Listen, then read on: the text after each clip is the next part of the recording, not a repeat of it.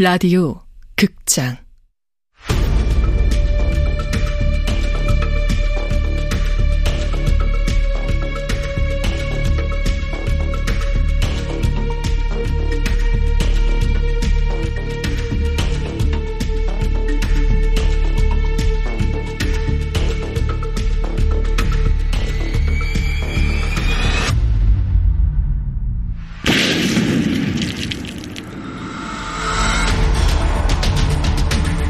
원작 이서영 극본 김민정 연출 황영선 열일곱 번째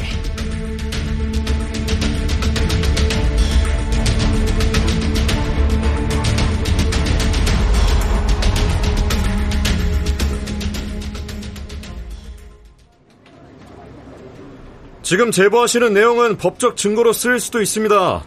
거짓 증언으로 법적 처벌 받으실 수도 있습니다. 알고 계십니까? 네, 알고 있습니다. 범인이 아닐 수도 있지만 그래도 거짓말은 아닙니다. 네, 말씀하세요. 걔가 스터디 때문에 그 동네 다니는 건 알았거든요. 근데 제가 알기론 그날 스터디가 없었거든요. 그래서 좀 이상하긴 했어요. 그 범인이라고 생각한 다른 이유가 있습니까? 스터디야 나중에 알았을 수도 있고요. 아, 그게 저희가 폭탄 얘기를 한 적이 있었거든요. 뭐 만들 수 있다 없다 그냥 스쳐 지나가는 말로 하긴 했는데 좀 찝찝해서요. CCTV 찍힌 모습도 비슷해 보이고요. 동영상 찾았어요. 스터디 가는 길이었어요. 어쩌다 보게 되었는지는 저도 잘 그냥 두리번거리다 봤어요. 아파트 옥상 위에 누가 서 있더라고요. 멀리서 봐서 확실하진 않은데 교복 같았어요. 뛰어내리려고 하나 걱정돼서 무작정 아파트로 들어갔어요. 아파트 들어가서 정확한 위치를 파악하려고 다시 올려다 봤더니 없더라고요. 뛰어내린 사람도 없었고요. 조금 있다가 여자애가 내려왔어요. 감사합니다. 다시 연락드리겠습니다. 아, 얘라고? 이렇게 태연하게 인터뷰하는 애가? 후드티, 검정 후드티. 아, 왜 이걸 몰랐지? 얘가 우리를 갖고 놀았네. 첫날 돈 영상이야. 야, 박 형사 아까 제보자 전화번호 받아놨지? 아, 네, 네. 이 친구 이름, 전화번호, 사는 곳 최대한 알아내. 네. 얼굴 알아볼 수 있겠어? 네, 신분증 조회하고 나가죠. 이건 테러예요.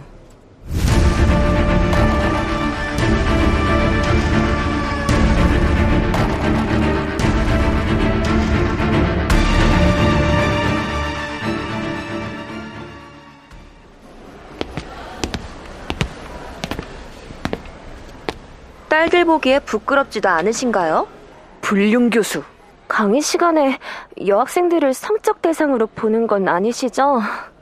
야 교수님의 도덕성에 조의를 표합니다. 윤리, 도덕이 무너진 교권. 등록금 내고 불륜 배웠다.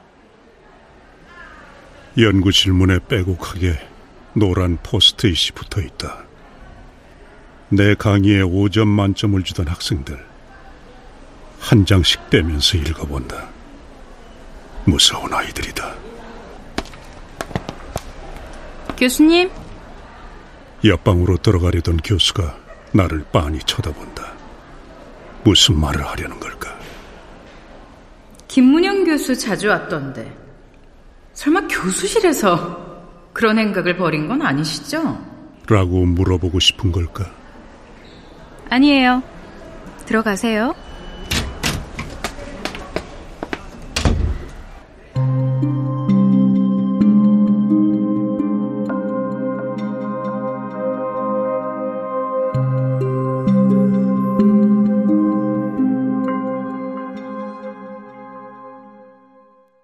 학교 체면이 뭐가 됩니까? 예?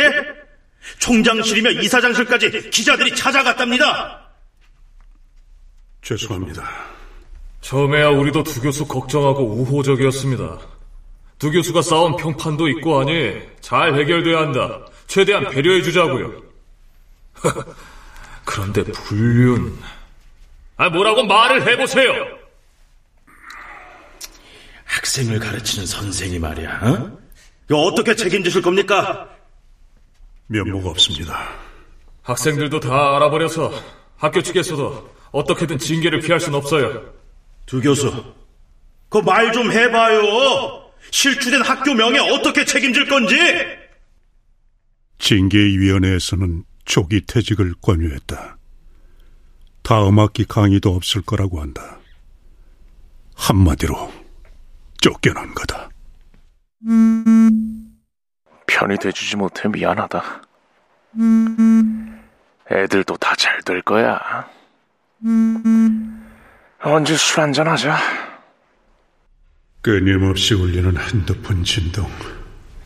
그만하자 이것들아. 당신들 속내가 뭔지 빤히 보여. 내가 불쌍하겠지. 날 위로하는 척하면서 니들은 더 우월감을 느끼지. 근데 내가 니들 거 빼앗은 적 있어? 내가 니들 자리 채간 적 있냐고. 니들 집엔 폭탄 안 터져서 다행이라고 생각하지? 그건 아무도 모를 일이야. 아빠, 우리 집 다 고쳤대. 오늘 새 집 들어가. 애들도 알겠지. 동영상이 퍼졌으니 누구보다 먼저 봤을 거다. 이제 연구실도 비워줘야 할 텐데 어디서 자지?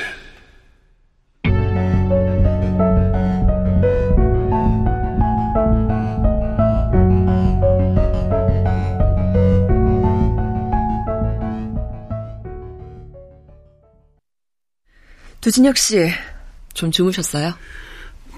뭐 그렇죠. 자다 깨다 합니다. 수면제는 3일치 다 드셨어요? 네. 어, 처방은 해드리는데 너무 수면제에 의지하면 안 돼요. 운동도 하시고 생활 리듬을 찾으셔야 해요. 네. 다른 가족들은 좀 어떤가요? 아무도 안 왔습니까? 네. 두진혁 씨 말곤 진료온 가족이 없으시네요. 어... 이 문제에 대해 대화는 좀 나눠보셨어요? 아직이요. 가족이 같은 자리에 있었던 것은 아니지만 같은 일을 당했고 감당 못할 언론과 소문에 같은 상처를 받았을 거예요. 시간이 모든 상처를 아물게 하진 않아요. 어느 정도 자연스럽게 받아들이고 지나가는 일로 또 같이 겪어야 할 일로 대화를 하셔야 이 일이 끝난 후에도 외상후 스트레스 장애를 극복할 수 있습니다. 선생님이 말씀하시는 이 일은 뭡니까? 지금 환자분 가정에 닥친 일이요. 꼭 폭탄 터진 일만을 의미하진 않습니다.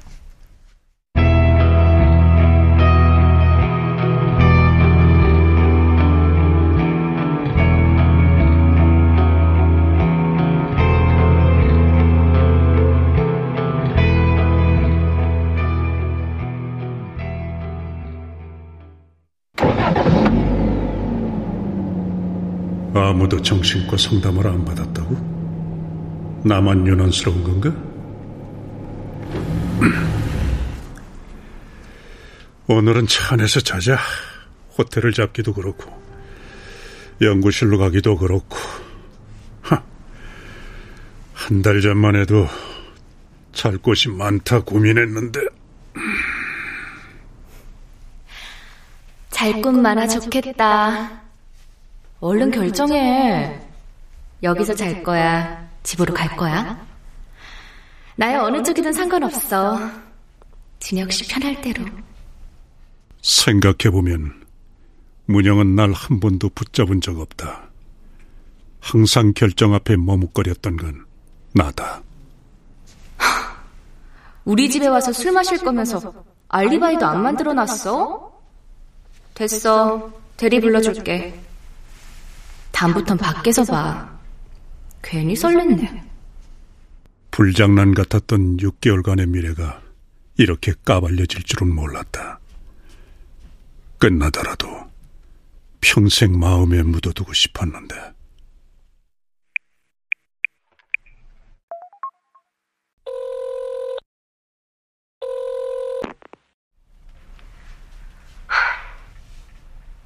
여보세요? 잘 지내? 어, 잘 지내. 미안하다. 됐어. 진혁 씨, 아직도 뭐가 미안한지 모르지? 나 학교 잘렸어. 잘 됐네. 이제야 좀 공평한 것 같잖아. 날 어디까지 나락으로 떨어뜨릴 거니? 무슨 소리야. 같이 추락한 거야. 왜? 내가 밀어낸 것 같아? 이제 어떡할 거야? 다음 학기는? 얼마나 못 살고 있는지 궁금해서 전화했어? 나 자기 연민에 빠질 시간 없어. 내 선택을 반성하고 싶지도 않고. 그래, 그래야지. 나 외국 가. 어디로? 어딘지 말하면 따라오게. 외국 간다고 있었던 일이 잊혀지는 건 아니겠지만 최대한 멀리 떨어져 보려고 이 상황에서 마지막 예의라고 생각해서 전화 받았고 말해주는 거니까 그렇게 하라. 이제 알았다. 미련이 남는 것은 나라는 걸. 관계에 대한 미련이 아니라 문영이 그리워서가 아니라 이 시련을 같이 넘어야 한다고 생각했던 내가 너무 미련해 보인다.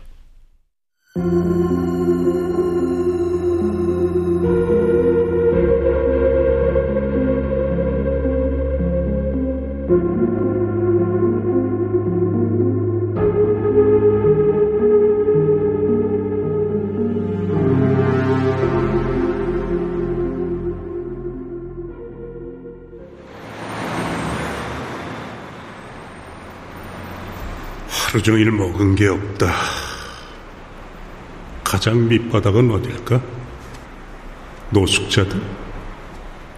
학교 관두면 노숙자 센터에 가서 봉사해볼까?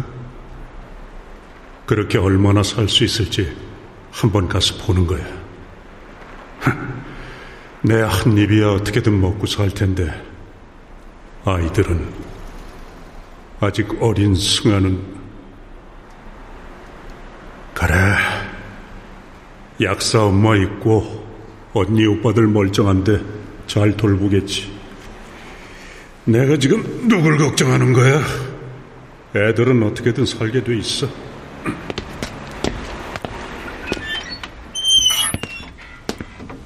직장도 가정도 잃고 나면 내 인생에는 뭐가 남게 될까? 어서 오세요.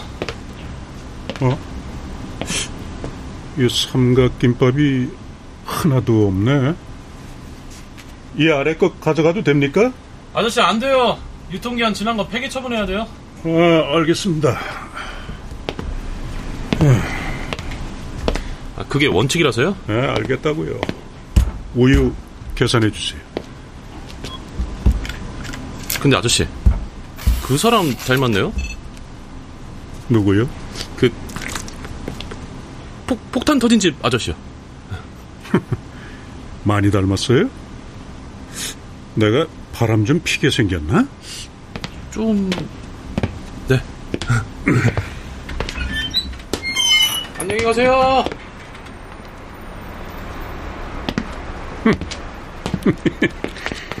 폭탄 터진 집 아저씨? 바람 좀 피게 생겼다.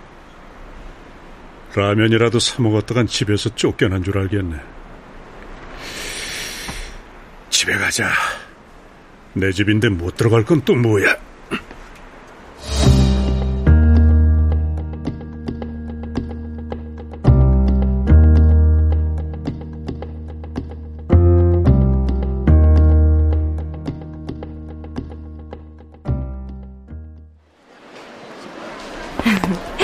어떻게 오셨어요?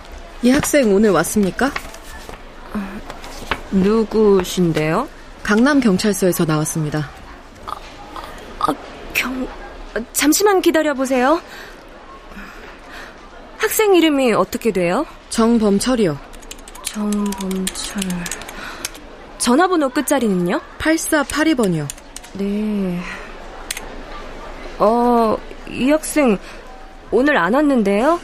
그럼 마지막으로 출석한 날짜 알 수 있습니까? 네, 잠시만요. 어, 3일 전에 오고 안 왔네요. 네, 알겠습니다.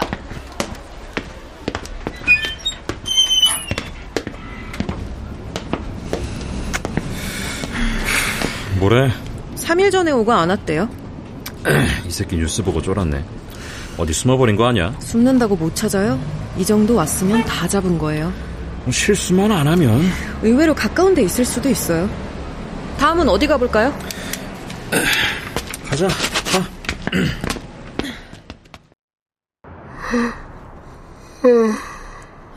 선배님, 아직 그렇게 졸린 시간은 아니거든요. 긴장 풀려고 그래. 긴장 풀어서 뭐 하게요. 계속 긴장하고 계세요. 아, 독하네. 네. 저 독 올랐어요. 빨리 끝낼 수 있는 사건 이렇게 질질 끌어서요. 김 형사님, 이 새끼 완전 잠수 탔으면 어떡하죠? 집에는 오는 것 같아요. 아까 편의점 남자가 그러잖아요. 어제 봤다고. 그 범인 잡으면 두아라 씨네 집에 연락해줘. 어련히 알아서 할까요? 다 잡았어.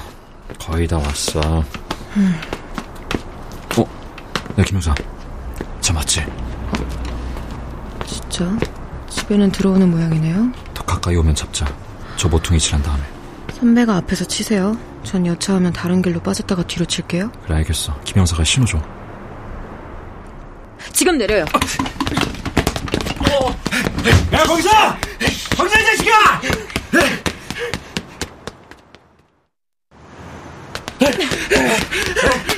야! 와! 이봐요, 정범철 씨. 누구세요? 누군지 알고 그렇게 도망가요? 의심스럽게. 경찰이에요? 형사 누나. 에이씨! 야, 야! 너, 이 새끼야! 아, 이거 놔요! 이거 놓으라고! 아, 이거 놓으라고!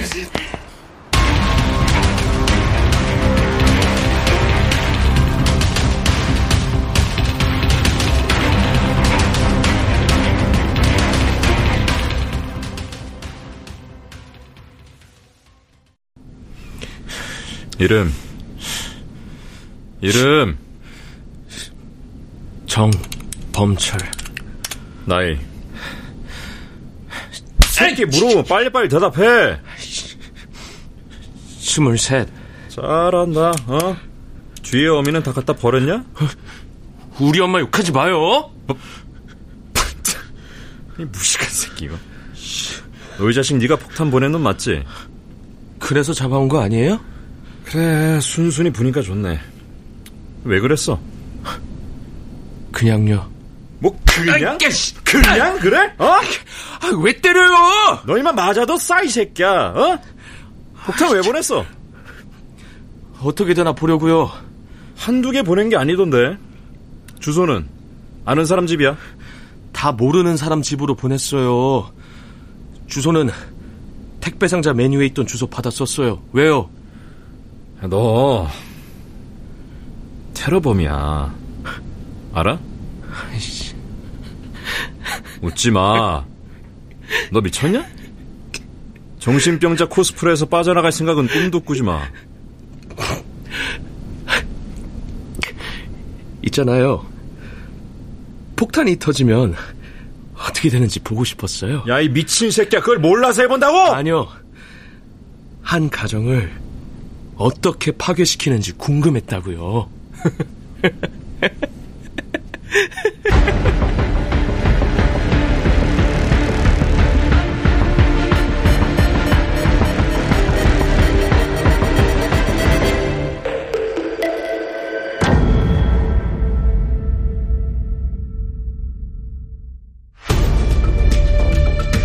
라디오 극장 펑 이서연 원작 김민정 극본 황영선 연출로 17번째 시간이었습니다.